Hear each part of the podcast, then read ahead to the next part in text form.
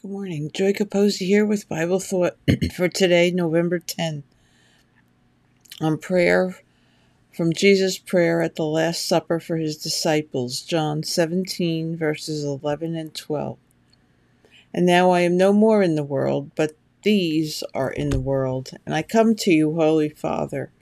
Keep through your own name those whom you have given me, that they may be one as we are. While I was with them in the world, I kept them in thy name. Those that thou gave me, I have kept, and none of them is lost, but the son of perdition, that the scripture might be fulfilled.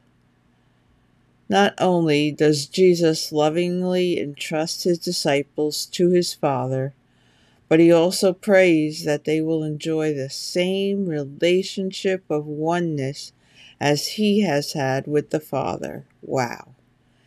He reminds the Father that not one of them has been lost except for Judas, as the scripture had predicted. Remember, Judas had not yet actually betrayed him. Here, Jesus is facing the most cruel death known to man, and he's pouring out his great heart of love over his disciples, what extravagant love! Have a wonderful day and spread the word.